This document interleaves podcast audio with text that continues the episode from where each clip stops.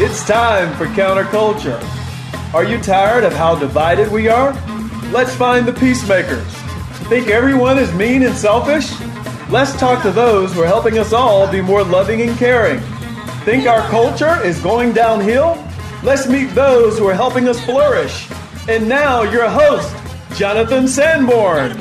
And hello again. Thank you so much for tuning in to Counterculture. Yes, that's me, Jonathan Sanborn, here in sunny Phoenix. Um, get to be a part of something exciting. It's Counterculture. We are. A, we want to highlight. I get to interview and talk to some of the coolest people in our country, and I get to highlight the people who are helping us grow in peace, compassion, and building our culture. And uh, today we have a treat. Uh, we're actually, I felt it was such a big enough treat. So good. We had to do two shows on it. I have online Bruce, Jason, and Amy. Hello, Bruce, Jason, Amy. Hi, Hi Jonathan. there. Jonathan. All right. We have calling in from Ohio, correct? Yes. Yes. Yep. Okay. Springfield, Ohio. Springfield, Ohio. Wow. Uh, we have calling in uh, uh, Bruce uh, Will Willman is the founding pastor and senior leader at Champion City Church in Springfield, Ohio.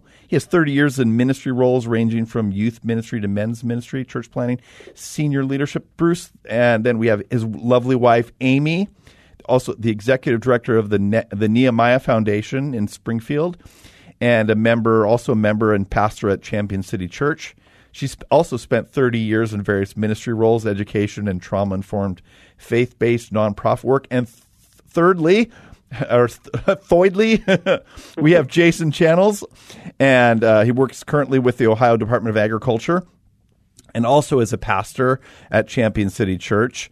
Uh, Jason's been an active in church ministry for the past 25 years and served uh, um, of, as as former as pastor at Uniting Faith Church. So, three amazing people, and the topic is when a black church and a white church decided to merge because Amy and Bruce and Jason did something that is amazing. Two churches, uh, a black church and a white church separately, decided, what if we did church together? That is an amazing story, a story that we need to hear. And when I heard about this, I go, I got to get them on my show. So uh, I thankfully uh, these amazing and people who are very busy were able to make time. And so again, thank you for being on here. For, can't wait to hear about it.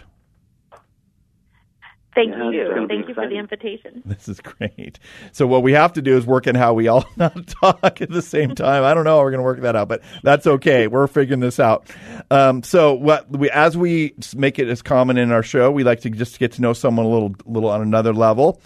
And we're just Jason. We're today on the on episode one. We're just going to talk about you. You we talked about fake news, where you say something true and not true, and I try to guess which one's which. Now, when you I so go ahead and share and see if I can guess. Okay, so um, God told me to shave my head bald Okay. um, when I was 25 years old, my 25th year, uh, my 25th birthday, and God told me to shave my head bald, knowing that my then uh, wife to be Teresa has an infatuation for a bald headed men. Okay, so you think God told you in order to appeal to a lady? It's Yeah. like the opposite of Samson. Correct. Okay. Okay. That's one. What's And the other one? then, Uh, the other, one of my childhood nickname, uh, childhood nicknames was Gigi, uh, because my younger sister Alicia could not pronounce Jason. okay. so I'm going to say there are there are ladies that like bald heads, and they're out there, thankfully. And but there, I'm I'm at the God told me to be shave my head to appeal. I'm thinking that might be fake because I think a kid could call you Gigi for some reason. I'm just thinking that, even though it's like a grandma name or my daughter's name is actually Gigi. So I'm gonna guess the shaving your head from God is fake. Am I right? that is correct. Oh. That's, That's fake news. Now, my wife does. My I did find out that my wife did have an infatuation for bald Okay. men, and, it, and it was shortly after I shaved my head on my 25th birthday because my hairline had begun to recede. Uh, so it was showing signs. I said, I'm just going to Yeah. go and shave it off. And then shortly after that, I met my wife, who I found out did have a infatuation for bald headed men. Okay. so that's cool. Two two of my uh, heroes uh, are have bald heads. Um, one is uh, Captain Picard from Star Trek, and, and the other is Curly O'Neill from the Harlem Globetrotters. So Nice. so you you you you're in a good hand. You're in a good company right there. So I just dated myself because there's probably people anyone on, under the age of 35 or 40 doesn't know who Curly O'Neill is, but right. so, um, well, that's awesome, Jason, and I'm sure your wife is very happy with your current hair status. no doubt. yes. so, um, so let's just do some background. You are a pa- you are a pastor at um, at your church and uh, Uniting Faith Church. Is it's an African American church? About how many people? Tell me a little bit of the background of your of your church and where you were when this all started. Yes. So um, I was pastoring uh, a uh, predominantly Af- African American church, uh, Uniting Faith Church. Uh, we had uh, one member that was uh, uh, Caucasian or, or, or, white, and uh, at the time, uh, uh, Melanie, and uh, she was the only uh, uh, member of, of non-color, you know, or, or uh, considered white, you know, out of, out of church at the time. And I would say our, our membership um, uh, ranged between uh, 30 and, and 50 people at the time. Okay. And, uh, and so, you know, just, you know, kind of getting off the ground and, and trying to build the ministry. And, uh, yeah, we were predominantly African American church, uh, but that was never the, uh, uh, uh, the vision that I had for the church upon, upon launching the ministry. Um, I'd always had in mind that we would be, uh, multicultural, that we would, uh, break those racial barriers. Now, why why did you have that? I mean, where did that vision come from? From being multicultural, even early on. Um, so, you know, I grew up in a uh, predominantly African American church um, here in Springfield. I, you know, I'm considered a, a, a what they call a pew baby. You know, born Right. and raised. My, my mother and father, you know, uh, met in the church and uh, uh, conceived me, and uh, you know, my mother uh, served and um, within the choir. My, my father was one of the deacons, and so uh, just you know was part of this church my entire life, and it was uh, predominantly African American church as well. Um, and uh, just um, I don't know, uh, just you know, somewhere along the line uh, within uh, uh, ministry and becoming active in ministry and, and being exposed to um, other churches and and preaching, I just you know began to wonder, you know, why there was so much um, segregation within Mhm. the body of Christ. You know, even uh, the organization that my um, church was a part of, uh, which was you know,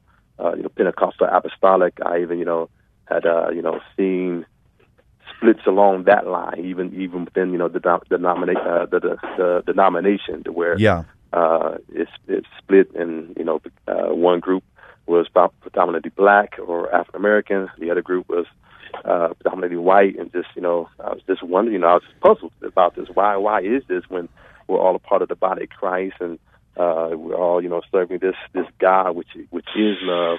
Um, he can't be for this. Uh, this segregation and just you know the, the the splitting of the body across racial lines Mm-hmm. um, should not be what divides us. And so, uh, my heart was just for uh, bridging that gap and uh, somehow trying to bring the body together and unify. And so, when God called me to step out and begin pastoring, um, I went out with the with the goal of bringing unity, and even the name that was given to me, Uniting Faith Church, was founded out of uh, uh, scripture in uh, Ephesians, Ephesians chapter four, verse thirteen, where it talks about you know Mhm. until we um, come to or we attain the unity uh, of the faith. Yes. um, and that was just highlighted to me, and so um, yeah, that was Was your experiences that that your regular life was fairly integrated, but the church itself was more segregated than daily life.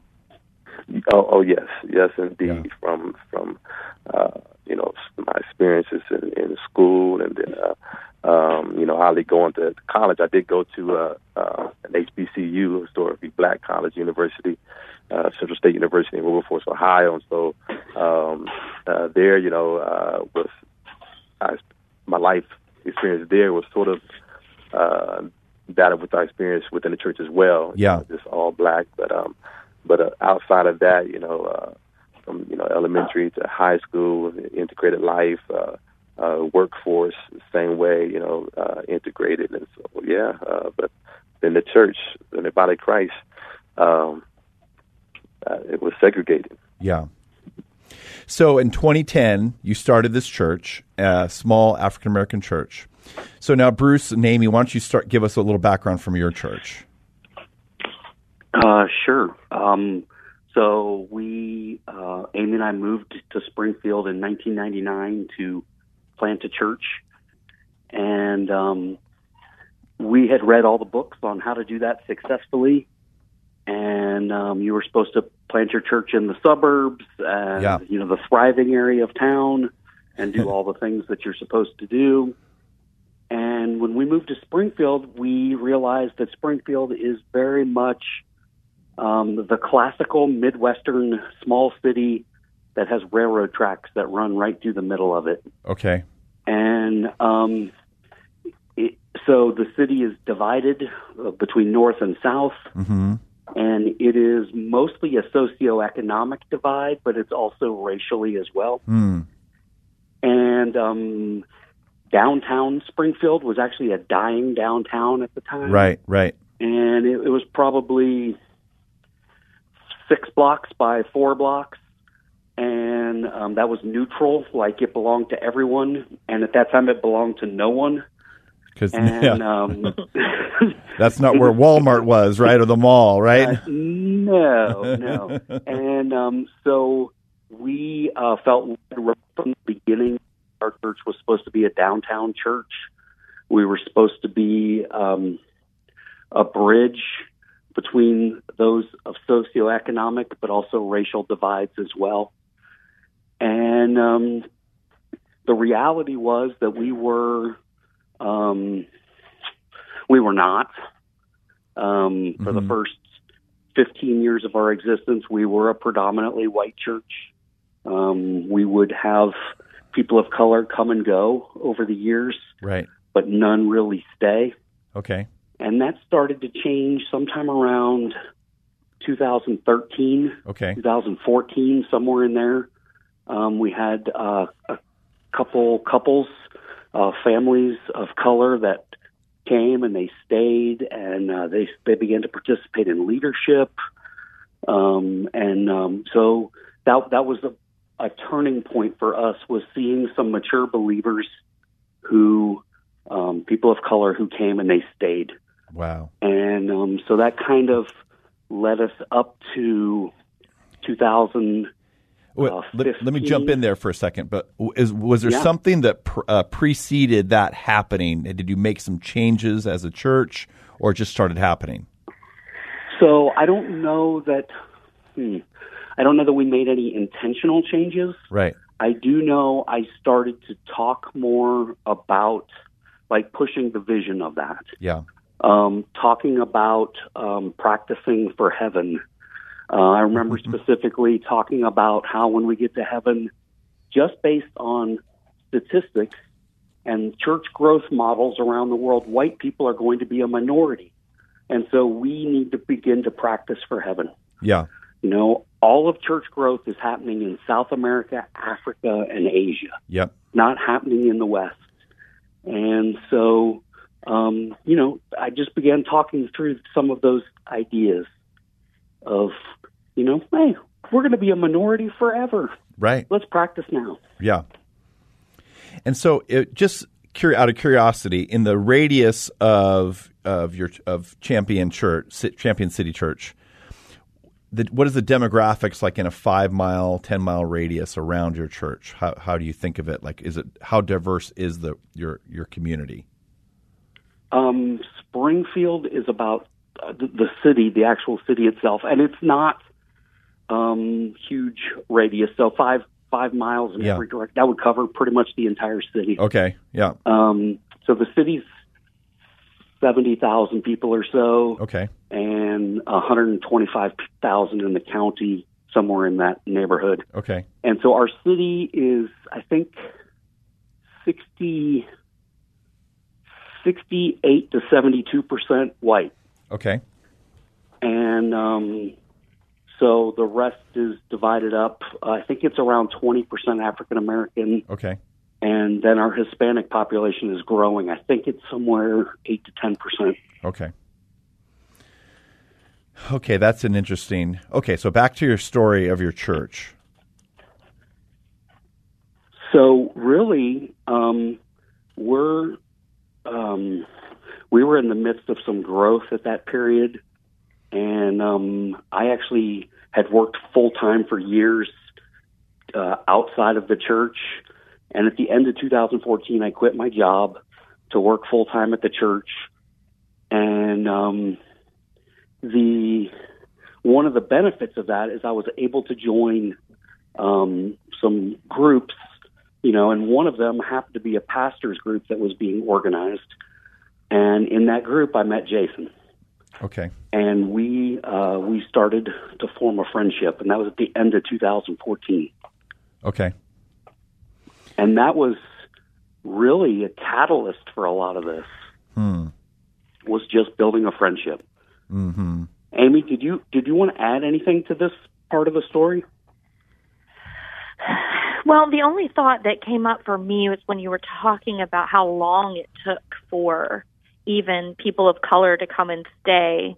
I would say, Jonathan asked, like, what what do you think led you in this direction, or why did things change? And I I was thinking about just the yes on our heart, like this is where I think discontentment can be holy. I mean, there's mm-hmm, obviously mm-hmm. the unholy Yeah. version, but from the very inception of our church plant, we wanted to be like a colony of heaven on earth as it is in heaven meant something very Right. concrete to us, not just ethereal and Ethereal, right, right. nebulous. It meant it meant like if if if we're going to have this colony of heaven. Uh, one of my favorite quotes from Dr. Kurt Thompson is he talks about us being a colony of heaven in a state of perpetual Pentecost, and that just means so much to me because it's about like Pentecost was a melding and a melting, if you will, Yes. of all these different cultures and languages, and and so we're this colony of heaven. We should look like heaven, and I just remember that was a part of our heart when we planted the church, and we even had certain books that when we read them, like um, Fresh Wind, I think it's Fresh Wind, Fresh Fire. Is that right, honey? By Jim Cymbala from Yeah, the I've heard Brooklyn that. Yes, yeah. Tabernacle. And so it's, it, I just remember we both read that book and we were like just, just absolutely captivated by the idea of a church that diverse, racially, socioeconomic, like, and he painted such a picture of what his church looked like that we just kind of got this holy jealousy. We were Mm-hmm. Yeah. just like, we're not going to be happy until we have that. Like, Right. we were just kind of brats about it. Like, Right. we're still not happy. But that holy discontentment stayed with us. And I hear that in Jason's story Mm-hmm. as well. And so just being faithful to keep praying for it and to keep longing for it. There's something very holy about those longings. So Yes. I would just add that that like sometimes we have to wait, but there's something very holy about the longing for something. Right. I think that's an incredible point, Amy, um, to bring that out in, in the midst of all this. I think there's a general. I would guess in my work with you know the church churches that most churches have a general like, wouldn't it be nice if we were more diverse? Yeah. And Exactly. yeah, I, uh, yeah. There's, but I think there's a difference between that and what you're talking about, which is this Mm-hmm. di- deep discontentment, like something's just broken and not right, Yep. and Yep. something has to change. Yep. Okay. So, Bruce, so then that where did that lead? So you became friend. You and Jason, the two of you became friends, and then what happened from that point? Um, so at the end of 2014, we actually invited them to jo- their church to join our church for our New Year's Eve night of worship. And um, my daughter was home from college at the time for his Christmas break, and um, she's standing in the lobby, and Jason and his wife walk in, and she says, "Mrs. Channels," and um, Jason's wife Teresa had been the class aide um, way back when my daughter was in second and third grade. Oh my goodness. And we're like, oh, okay. There was just this connection that was from years and years before. And it was, uh, my wife, Amy, had gone back to grad school, and we were trying to figure out education. And we wound up putting our daughter in a charter school at the church that Jason and Teresa attended at the time, and Teresa wound up working there. Wow. And so here, like 12, 13 years earlier, wow. my daughter had gotten to know Mrs. Channels. Oh my goodness. And we're like, oh, there's a connection there. Yes. Yeah. And and we just began this friendship that um you know, we just started spending more time together and uh, building a relationship. Mm. And um I, I don't know how far you want me to go into that. No. Like well, that's am I, am I taking us up to the point? yeah. No. Let's just get to, let's get to where you s like. Let's do this.